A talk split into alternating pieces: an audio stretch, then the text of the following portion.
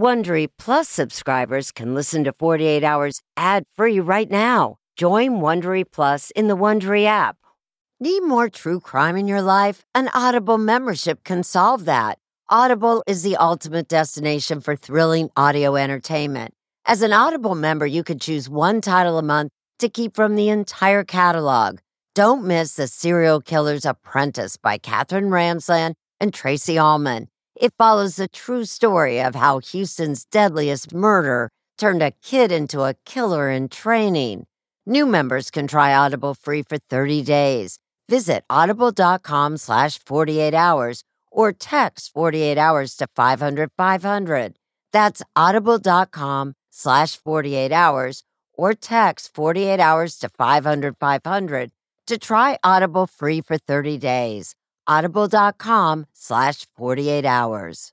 This spring, if you'd rather spend time enjoying your lawn instead of trying to keep it alive, there's good news. TruGreen is the easiest and most affordable way to get a beautiful lawn. All you have to do is water and mow, and they'll do the rest weed control, fertilization, aeration, and even some things you might not even think of. They'll do all of it, while you can do literally anything else. With TruGreen, you can have your lawn looking as good as a putting green. That's not hyperbole. TruGreen is the official lawn care treatment provider of the PGA Tour. TruGreen offers a satisfaction guarantee, and they have a verified best price promise, which guarantees you the lowest price with no compromise on quality. You do you. Let TruGreen do your lawn care. Visit trugreen.com to get the best lawn at the best price with the best people guaranteed.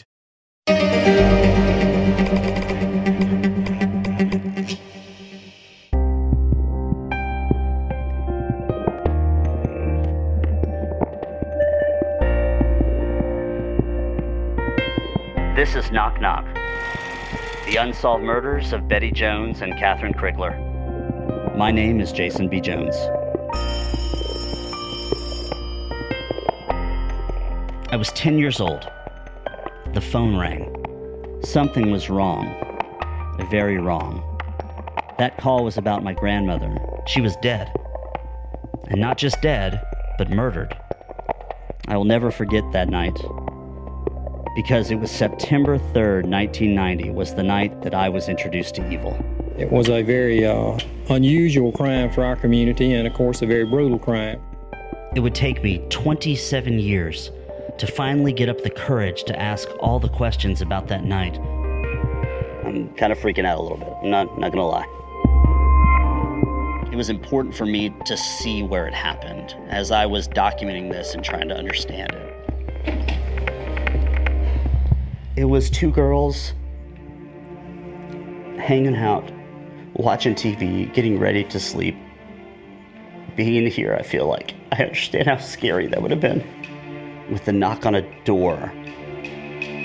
Betty goes and answers the door, and the guy comes in, and immediately Catherine starts hearing screaming and knows something is wrong with Betty. And then he attacks Betty, and then he kills her. He immediately went toward Catherine, raped her, strangled her, thought he killed her. I could hardly wrap my head around it. The fact that there was somebody that had actually committed a murder and then to just rape my grandmother so nonchalantly, you know, and just leave her to die. I miss her.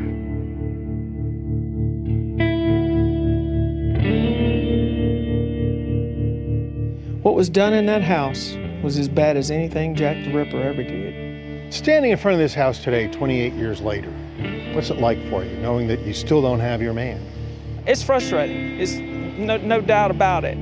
I always assumed that Betty and Catherine's case was cold and dormant. What I learned is that Sergeant Lott is no ordinary police officer. Even though I'm a dinosaur, I, I, I'm constantly getting on the internet and looking at science. Parabon, what they do is they take the DNA and they developed a DNA facial recognition of the killer. We're able to give them a prediction of what that person looked like. So it's essentially a genetic witness. Do you remember the moment when the picture revealed itself on your computer screen? It's like, now I know what you look like. I'm going to get you. Even as a child, I learned what the monsters fear. Whether imaginary or real, monsters today still fear the light. When we started this podcast, I thought that real answers would be years or decades off. Never in a million years did I think that we would get answers so quickly.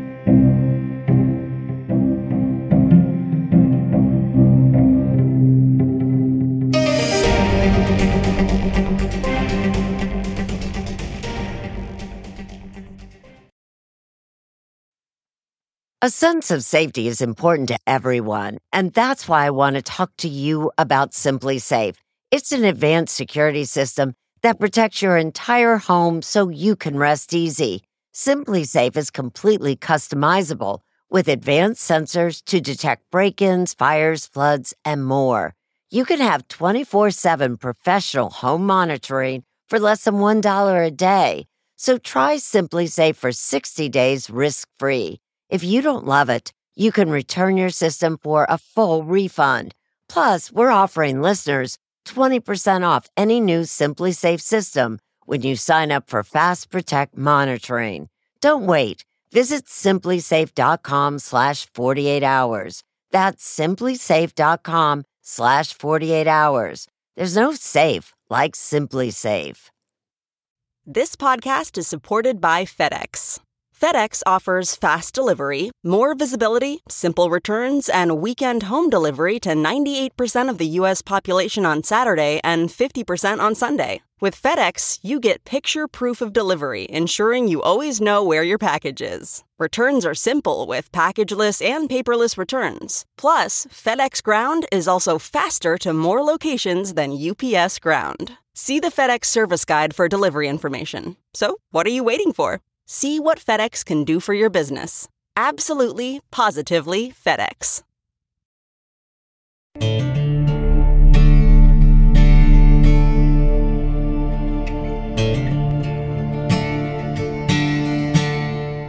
Jason Jones has a job he loves. He designs album covers and produces music videos I think something like this. in Nashville.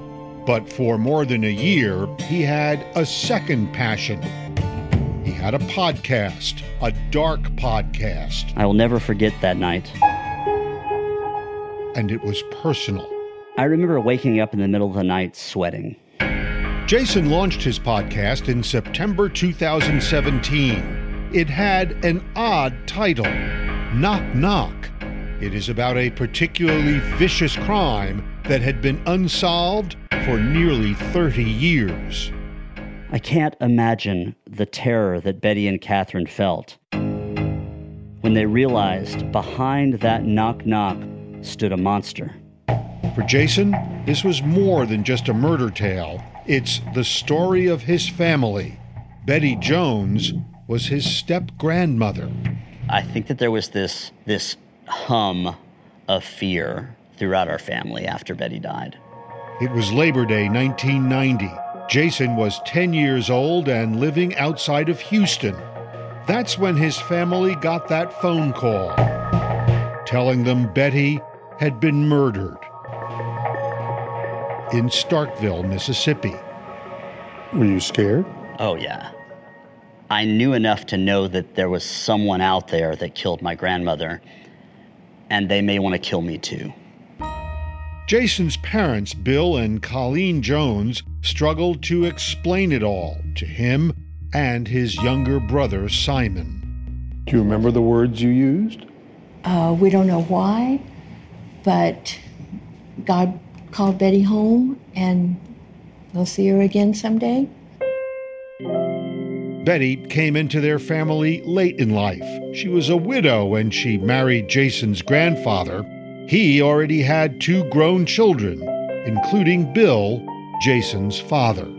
She was wonderful.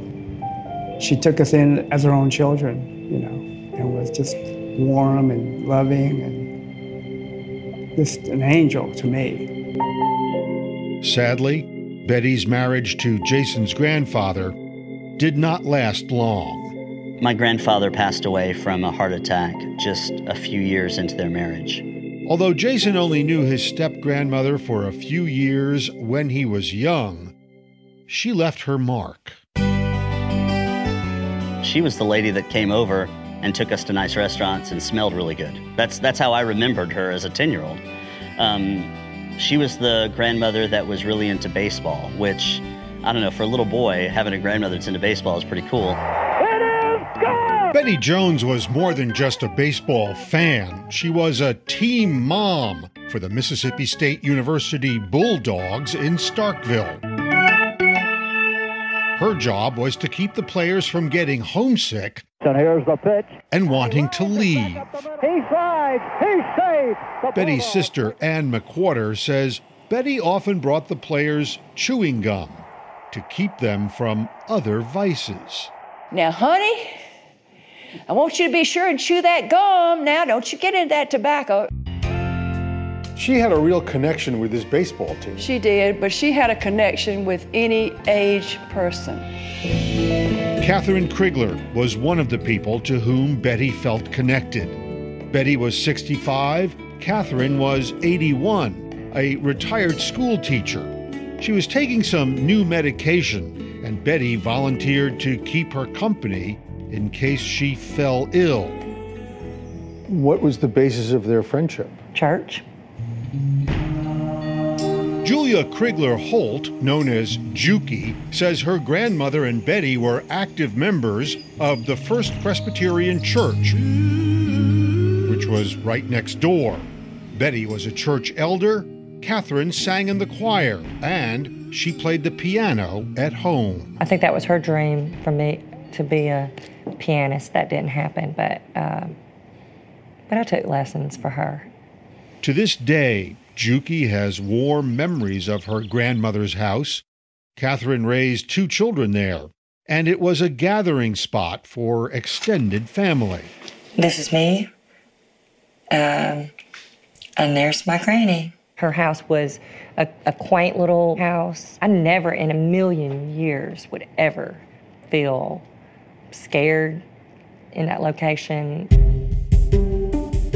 That night in 1990 started out peacefully enough. The two friends were just settling in after supper time. But that changed around 9 p.m. They had taken baths, they had their gowns on, they were getting ready to watch a ball game when somebody knocked on the door. The monster came to the door. David Lindley is now retired, but he was the lead investigator at the time. He says when Betty opened the back door, an intruder forced his way in. As best we can tell, entered into a physical confrontation with her, and she tried to defend herself. Catherine Crigler was all but helpless. She was an amputee and was in her wheelchair in the bathroom when she heard Betty calling for help. She tried to see what was going on, and the attacker appeared. He ended up making her go into her bedroom and told her that he did not want to hurt her like he had hurt her friend. He, in fact, did uh, rape Miss Crigler. And he left the residence sometime shortly thereafter, we surmise. Catherine was left bleeding. She had fractured ribs and a broken hip, but she somehow managed not only to survive, but to call for help. Ms. Crigler was able to um, rally her strength. She couldn't get to her wheelchair, so she took a pillow, used it to um, kind of glide or slide into the kitchen area where there was another phone, and she was able to reach up. Your name's Miss Crigler? Yes, the driver was one, one single boy, young man. And he went in the front room where my friend was, and he came back in with his hands all bloody. And then he raped me. I know I do. It's just terrible. Catherine was rescued by EMS, but in the living room, with the baseball game still playing on the TV, Runners at first and second. You mentioned Betty was dead on the floor.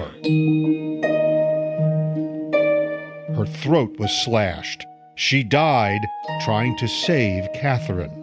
She was a fighter, and I know that when this guy started attacking her, Betty fought back like a wild cat. Betty's death left a hole in her family's life, and everyone in the small university town was on edge. As it turns out, the police wouldn't have to look far for a good suspect. There was one right next door to Catherine's house.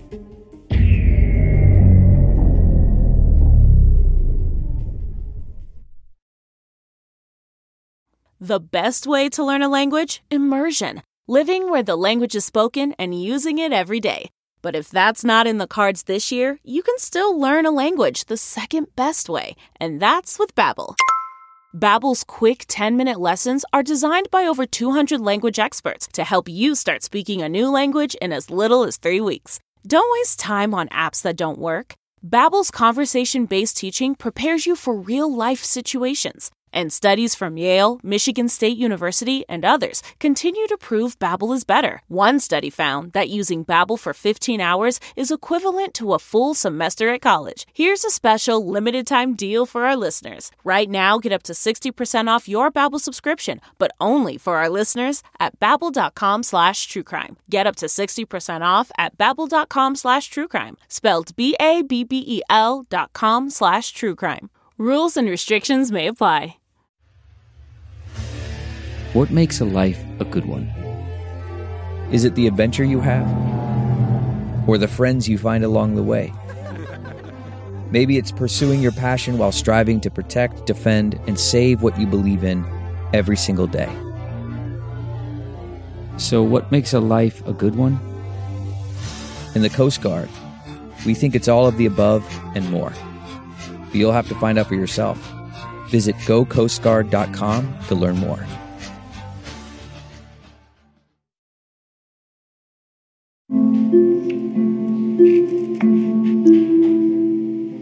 To look at these pictures, it makes me sad. Even now, it is hard for Juki Crigler Holt to think about the details of what happened to her grandmother, Catherine. How horrible it is to know that at the very last part of her life, something so horrible would happen.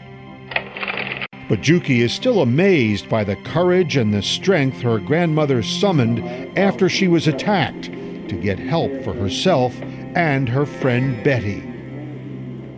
It makes me proud of her because she could have totally just given up right then. Most people would. You know, that's pretty amazing. Sadly, Catherine was unaware at first that Betty was killed. Clearly, what I can remember her saying all the time was, you know, if anything ever happened to, to Betty, I don't want to live. Betty's stepson, Bill Jones, visited Catherine in the hospital after she learned her friend was dead. It was an emotional visit.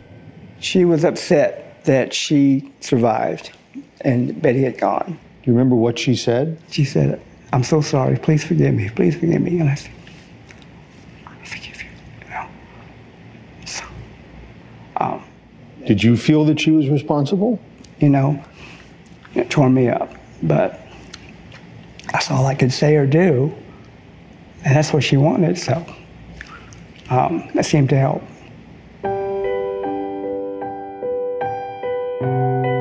In November 1990, two months after the attack, Catherine Crigler died of complications from her injuries. There's no doubt that whoever killed Betty that night killed your grandmother just took longer. Yeah, absolutely. But Catherine had lived long enough to give the Starkville police a description of the assailant. She said he was a young man, short hair that was almost cut like a crew cut, um, spiked, I guess you would say these days. He had blue eyes and light blonde hair or brown hair. Police released this rudimentary sketch. She described his complexion as swarthy, and we imagine that to be something either as a skin tone or a suntan. Investigator David Lindley says the killer left a few clues behind. We collected fingerprint evidence, we collected hair evidence, blood. You found some cigarettes there. We did, and neither of the women smoked. So we, of course, assumed that the perpetrator left the cigarettes at the scene. But police could not figure out a motive.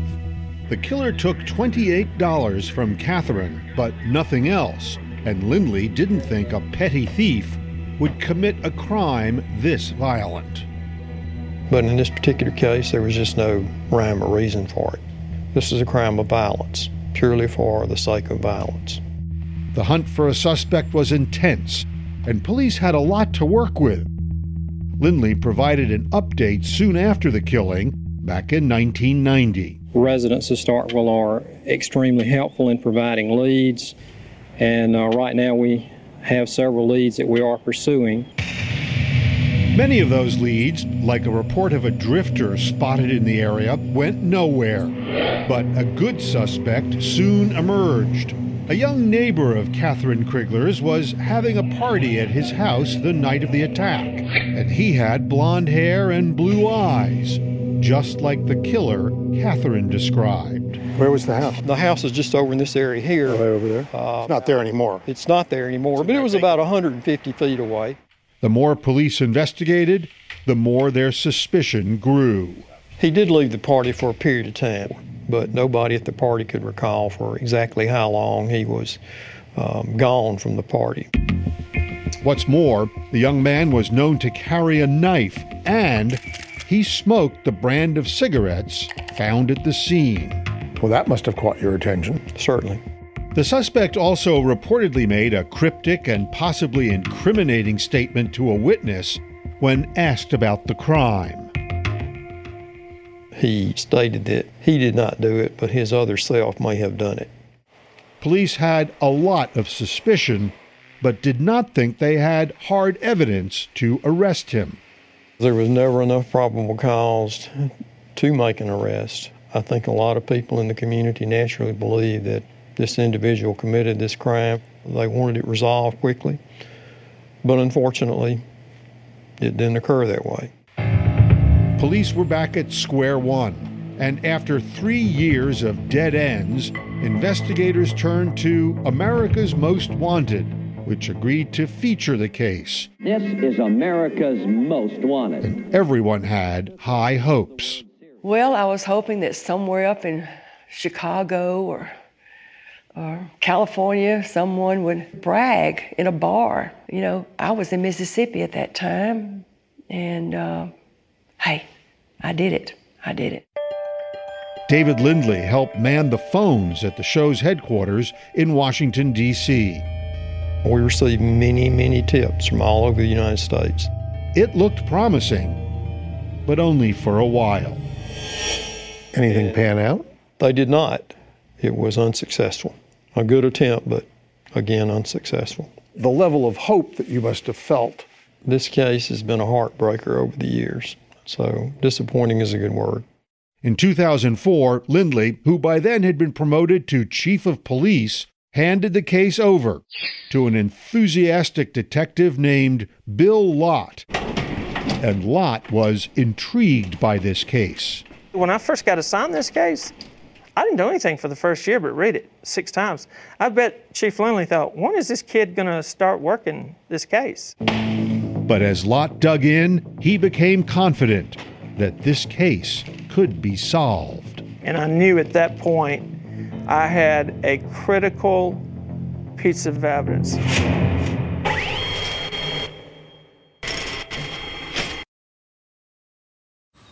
Man, that sunset is gorgeous. Grill, patio, sunset. Hard to get better than that. Unless you're browsing Carvana's inventory while you soak it all in.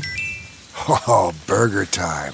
So sit back, get comfortable. Carvana's got thousands of cars under $20,000 just waiting for you. I could stay here forever. Carvana, where car buying meets comfort, meets convenience. Download the app or visit Carvana.com today.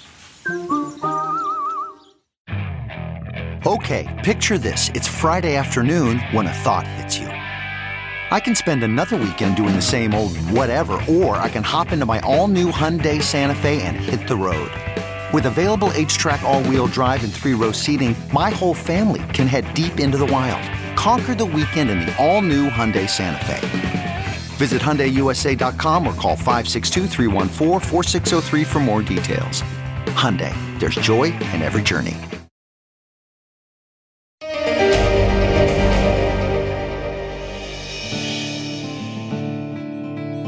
Sergeant Bill Lott's roots run deep in Starkville, Mississippi. And he has struggled for years to solve the mystery that has hung over his town since Labor Day of 1990. And to think that somebody would do something as heinous as this to elderly people just, it made me angry. Lott feels a personal connection to Betty Jones and Catherine Crigler. Because my parents had divorced at an early age, and aunts and uncles had helped raise me, and they were older, and I had an older aunt that, you know, played a role in my life. It just didn't sit well with me. When Locke took over the investigation in 2004, he inherited boxes of evidence, hundreds of pages of police reports, and a decade and a half of frustration. But let me tell you something. There was a lot of great, great detective work done. The only advantage I had over those guys was DNA. That's because when the crime was committed in 1990, not much was known about forensic DNA. But with new knowledge and new technology, Lott knew he had potentially critical evidence because doctors had extracted DNA from Catherine Crigler using a sexual assault kit. They may not have known it at the time, but that was a key moment in this case. There's no question about it. That is the, the key to the gate. Police kept the evidence, and in 2005, Lott sent it to a lab. What did that lab do for you with, th- with this evidence? They got a semen based DNA profile. With the DNA profile of the killer in hand, Lott's first order of business involved an old suspect. That blond haired, blue eyed man who was partying next door to Catherine's house. What is this? This is contains the original kit of the number one suspect that uh, supposedly did this crime. Lott had the killer's DNA profile compared to the DNA of the young man who many in Starkville still believed had been responsible. What did it show? Not a match. Not a match. Right. The one time prime suspect was almost certainly not the man who killed Betty Jones and Catherine Crigler. But in 1990, there was a lot of pressure to arrest that man. And Lott believes if he had been arrested, he would have been convicted and executed. Has this case changed the way you feel about the death penalty? I'll say it this way I used to be 100% pro death penalty. Now? Now, I think it would have to be on a case by case basis. Sounds like a shift to me. Yes, because he could have been put to death for a crime he didn't commit. Lott went on to test the DNA of 60 other potential suspects. None was a match. There was also no match in CODIS, the national DNA database of violent criminals. I had resolved that it would probably never be solved. Betty Jones's sister, Ann McWhorter. That I would go to my grave without knowing uh, who did this. Hours away in Tennessee, Jason Jones and his family, who had grown distant from Betty's over time, knew little about the investigation. Because no one was calling us. We were the extended family. And Jason says over the years, his family hardly ever spoke about Betty's death. It becomes this taboo subject where people don't really disclose information because it's hard to talk about. But now, as an adult, Jason was more curious than ever. I wanted to know what had happened. And so I Googled it and nothing came up. It was shocking to me that I couldn't find information about this case or my grandmother's murder or her life or anything. He had questions about Betty, but he had even more about Catherine Crigler. I don't think I knew the name Crigler, to be honest. You didn't know the name of the other yeah, person? I, I don't think so. But in August 2005, when Jason was getting married, there was a huge, almost unbelievable development. His fiancee's mother held a bridal shower and invited some of her friends. Stories frequently come out of bridal showers, but not like this story. I was busy playing Mother of the Groom. And uh, so I was introduced to a lot of people that day. Jason's mother, Colleen, was chatting with a young art teacher when they discovered that even though they were both in Nashville, they had a Mississippi connection. I told her that I had married a guy that had gone to high school and college in Starkville. And she said, Starkville? My grandparents lived there. What's your husband's last name? What were your in law's last name? And as soon as I said Betty Jones, it was just like she had seen a ghost, and, and I was it. Standing before Colleen Jones was Catherine Crigler's granddaughter, Juki. Well, how did you feel? Just a wow, you know, like what this is. What what are the chances? You tell me. What are the chances? Yeah, one in a billion. You know, it's amazing. Both women were quick to see a larger meaning to the chance meeting. This cannot be coincidental, happenstance. It's like the angels went, oh. oh, oh.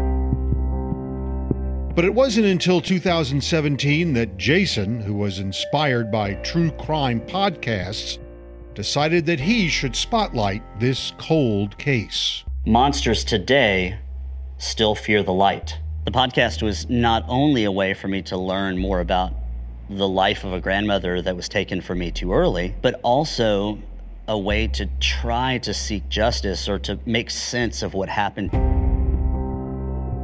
Working on the podcast would force Jason to return to the place he last saw when he was 10 years old Starkville, Mississippi. It's always been a story, and on this trip, it's just progressively became more real. But it's always been real to Sergeant Lott, who has never given up and believes one of Starkville's oldest cases will be solved with the newest technology. I want to get this guy. And this is a good tool. This is as good a tool as we've had in a while.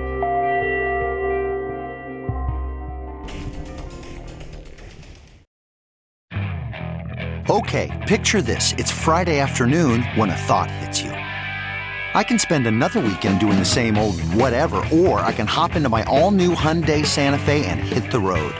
With available HTRAC, all wheel drive, and three row seating, my whole family can head deep into the wild. Conquer the weekend in the all new Hyundai Santa Fe.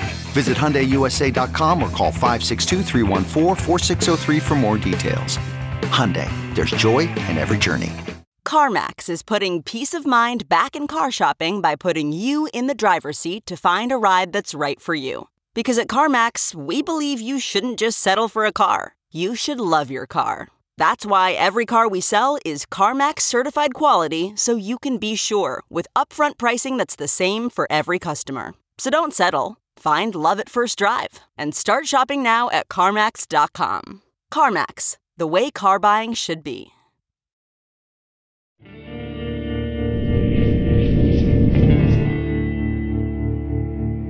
In early 2017, Jason Jones traveled to Starkville, Mississippi.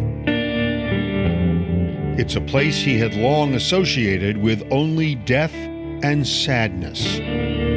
This just feels like Pleasantville, USA.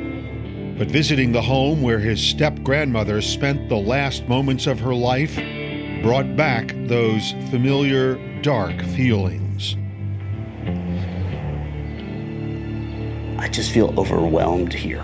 Um, it's not even sadness, it's just, there's just a magnitude. There's a, I don't know, it's hard to describe. I hadn't visually put together that this was a real place with real walls and real windows. Now that I'm here, I could I can really understand what it would be like. This that that that sense of being trapped and and the that overwhelming panic. Being in this place, knowing what happened here, made it even more important to Jason to find out who was responsible and to share the search with his listeners. How is it that we could have untampered DNA evidence, yet no matches had been made? If we couldn't find a match, honestly, could this case ever be solved? But Sergeant Bill Lott was still working this case, often on his own time. I told my wife, I said, if I retire and I still haven't solved this case, you're going to be rolling me up to the police station in a wheelchair. I'm not quitting. And DNA technology is improving quickly. In June, Lott had the suspect's DNA profile sent to Parabon Nanolabs in Reston, Virginia. Parabon works with cutting edge technology, performing what is called DNA phenotyping. DNA phenotyping means predicting a person's appearance from DNA. Dr. Ellen Greytak is Parabon's lead scientist for DNA phenotyping. How new is this technology? It's very new. It's been available to law enforcement for less than four years. And at the beginning, there was a lot of skepticism. DNA was seen as having this one purpose for matching. And we were saying, no, there's all this other information you can get from DNA. That's because DNA is like a blueprint for a person's ancestry and physical characteristics. There are DNA codes that tell the color of your eyes, your hair, and your skin. The codes also tell your face shape and even if you have freckles, and how many. And we've trained our computers to recognize those genetic signatures and then if we run a crime scene sample from an unknown person through that model, and the computer recognizes one of those signatures, it can say there's a high probability that this came from someone with blue eyes. And then as you add each trait, you end up with a smaller and smaller group of people. If I'm a cop looking for a needle in a haystack, it seems to me you've just taken away a lot of hay. Absolutely. It is extraordinarily helpful with eliminating a lot of suspects and focusing an investigation. Parabon showed us how they came up with the composite in the Starkville case. We've got the predicted face shape, and we've got the predicted skin color on there, but we don't have the predicted eye color, predicted hair color. But this process is part science and part art. This is sort of a blank canvas. Exactly. To use an artistic analogy. Tom Shaw is a forensic artist who interprets the computer's conclusions and makes the image more lifelike. The computer had concluded that this killer would most likely have some freckles, brown hair, and light blue eyes. And so then I can go to that uh, to that collection kind of of collection blue of eyes. light blue eyes and pick out okay this is this is the one we like. We're not producing a photograph of that person. We don't know the person's age, their weight, anything that they've done with their hair or tattoos, scars, things like that. But we can give a description, which is something that these detectives didn't have before. In late August 2018, just a few days shy of the 28th anniversary of the Labor Day murders, Parabon sent Sergeant Lott two composites. One showed an idea of what the suspect looked like back in 1990, That's him at the time of the murder. and a second one showed what he might look like now. When you look at this picture, what goes through your mind? Where are you? now, how am I going to find you? But other experts at Parabon were using another method to find the suspect genetic genealogy. In genetic genealogy, we're uploading it to GEDmatch, which is a public database of people who have explicitly chosen to publicly share their DNA for other people to search and have explicitly consented to law enforcement usage. There are roughly 1 million people on GEDmatch.com, all searching for family members. The DNA of the Starkville killer was compared to the DNA of all those people to see if one of them might be at least a distant relative. And they found something. In this case, we were able to find some good matches. These are people who genetically match our unknown subject, and we're trying to figure out, based on knowing approximately how much DNA is shared, can we build their family trees and figure out who this unknown person is? Genetic genealogy helped police catch the alleged Golden State Killer, who's believed to have murdered 13 people and raped 50 women across California in the 70s and 80s. So Lott hopes it can help him too. I've been obsessed with it, looking at it to see if I've got the genetic genealogy yet. The Jones and Crigler families sensed investigators were on the verge of something big. And I've just felt an electricity about, you know, that this is going to be solved sooner than later. And they were right. An arrest made in Starkville in the 1990s. They may have the man responsible. I was asleep here at home, and about 4 a.m., I received a text from Sergeant Bill Lott. He said, We've got him. It wasn't very eloquent. I believe my exact quote was, You're me.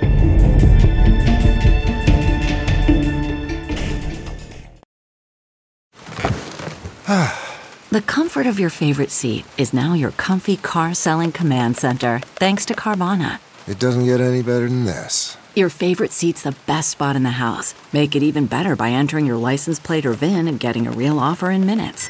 There really is no place like home. And speaking of home, Carvana will pick up your car from yours after you finalize your offer. Visit Carvana.com or download the app and sell your car from your comfy place. Every day, our world gets a little more connected, but a little further apart. But then, there are moments that remind us to be more human. Thank you for calling Amica Insurance. Hey, uh, I was just in an accident. Don't worry, we'll get you taken care of. At Amica, we understand that looking out for each other isn't new or groundbreaking. It's human. Amica, empathy is our best policy.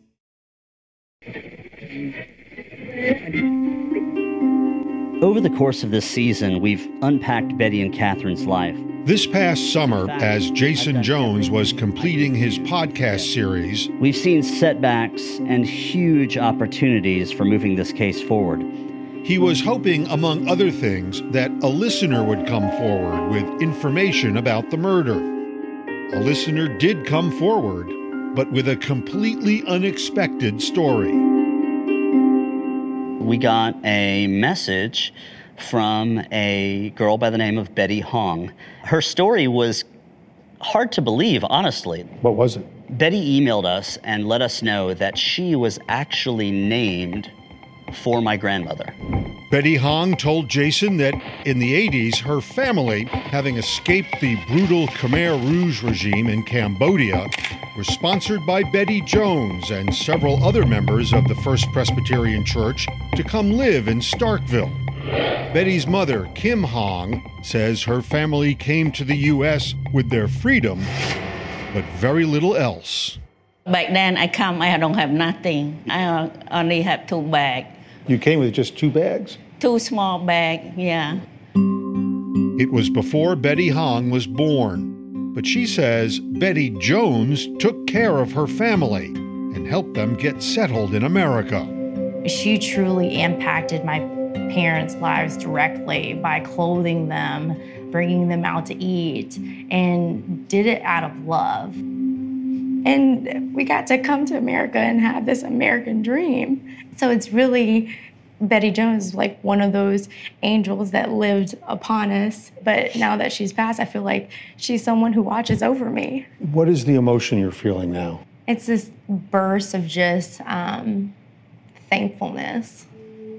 Nice to meet you. Nice to meet you. This past summer, 48 Hours brought Jason and Betty Hong together for the first time. We're like family. We're totally family, yeah. The Hong story became part of the seventh and last episode of the podcast that aired in August 2018. My name is Jason B. Jones. But although the podcast had its finale, it had no finality. Because still, no one knew who killed Betty and Catherine. What I would hope is that if we did a season two of, of Knock Knock, that it would be about the conviction and the trial of the person who killed Betty and Catherine. And just weeks after that interview with Jason, it began to look like the story would have the ending he wanted after all. Because finally, Sergeant Bill Lott had a suspect. What was it that led you to this guy? Genetic genealogy. Lott's faith in science paid off. A genetic genealogist at Parabon had completed weeks of detailed work building family trees based on those DNA matches on gedmatch.com. And she gave Lott a name. It seemed surreal. It didn't. Uh, it seemed like I was dreaming. It wasn't a dream. It was real. This was Lott's suspect, 51 year old Michael Wayne DeVaughn. DeVaughn is a twice divorced father of three. He'd worked in construction and farming most of his life, and he was being held in jail a few hours away on drug charges. Why wasn't his DNA in the national database? He had no prior criminal history till recently. He's never served time or anything like that. No, he's not. Lott believed DeVaughn had features similar to the ones depicted in the Parabon composite, but he needed to make sure he had the right man. So he sent a cigarette butt that DeVaughn discarded while in custody on the drug charges to a lab for DNA testing. The result? The DNA on the cigarette was a match to the DNA taken from Catherine Crigler the night of the attack.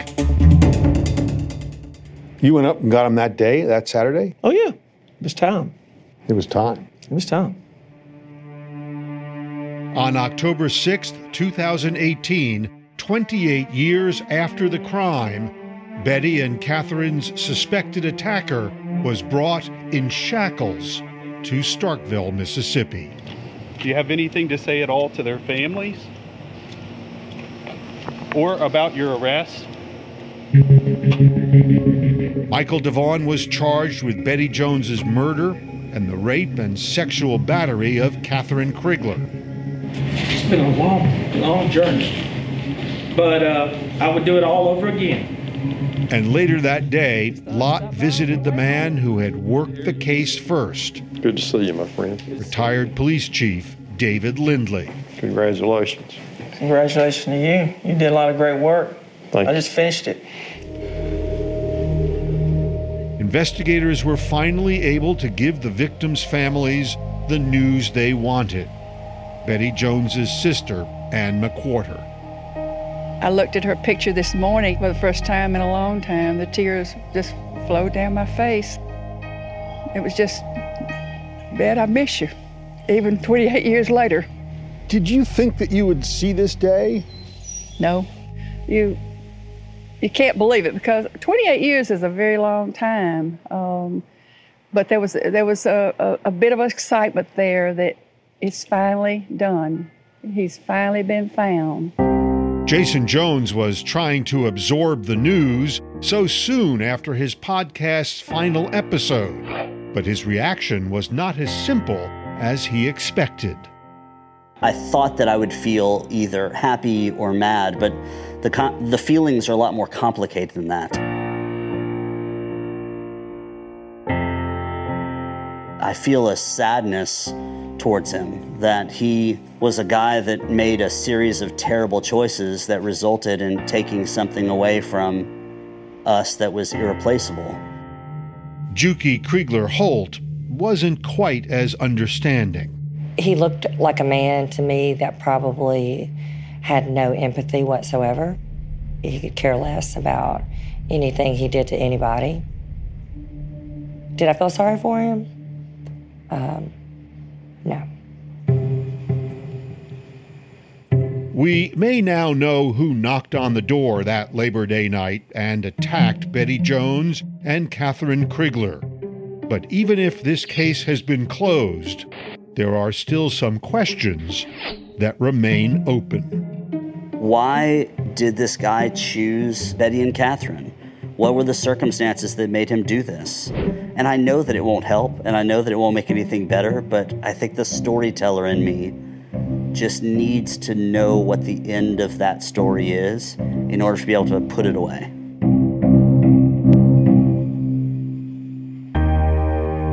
Prosecutors are presenting their case against Michael DeVaughn to a grand jury. To date, there has been no indictment, and DeVaughn has not entered a plea.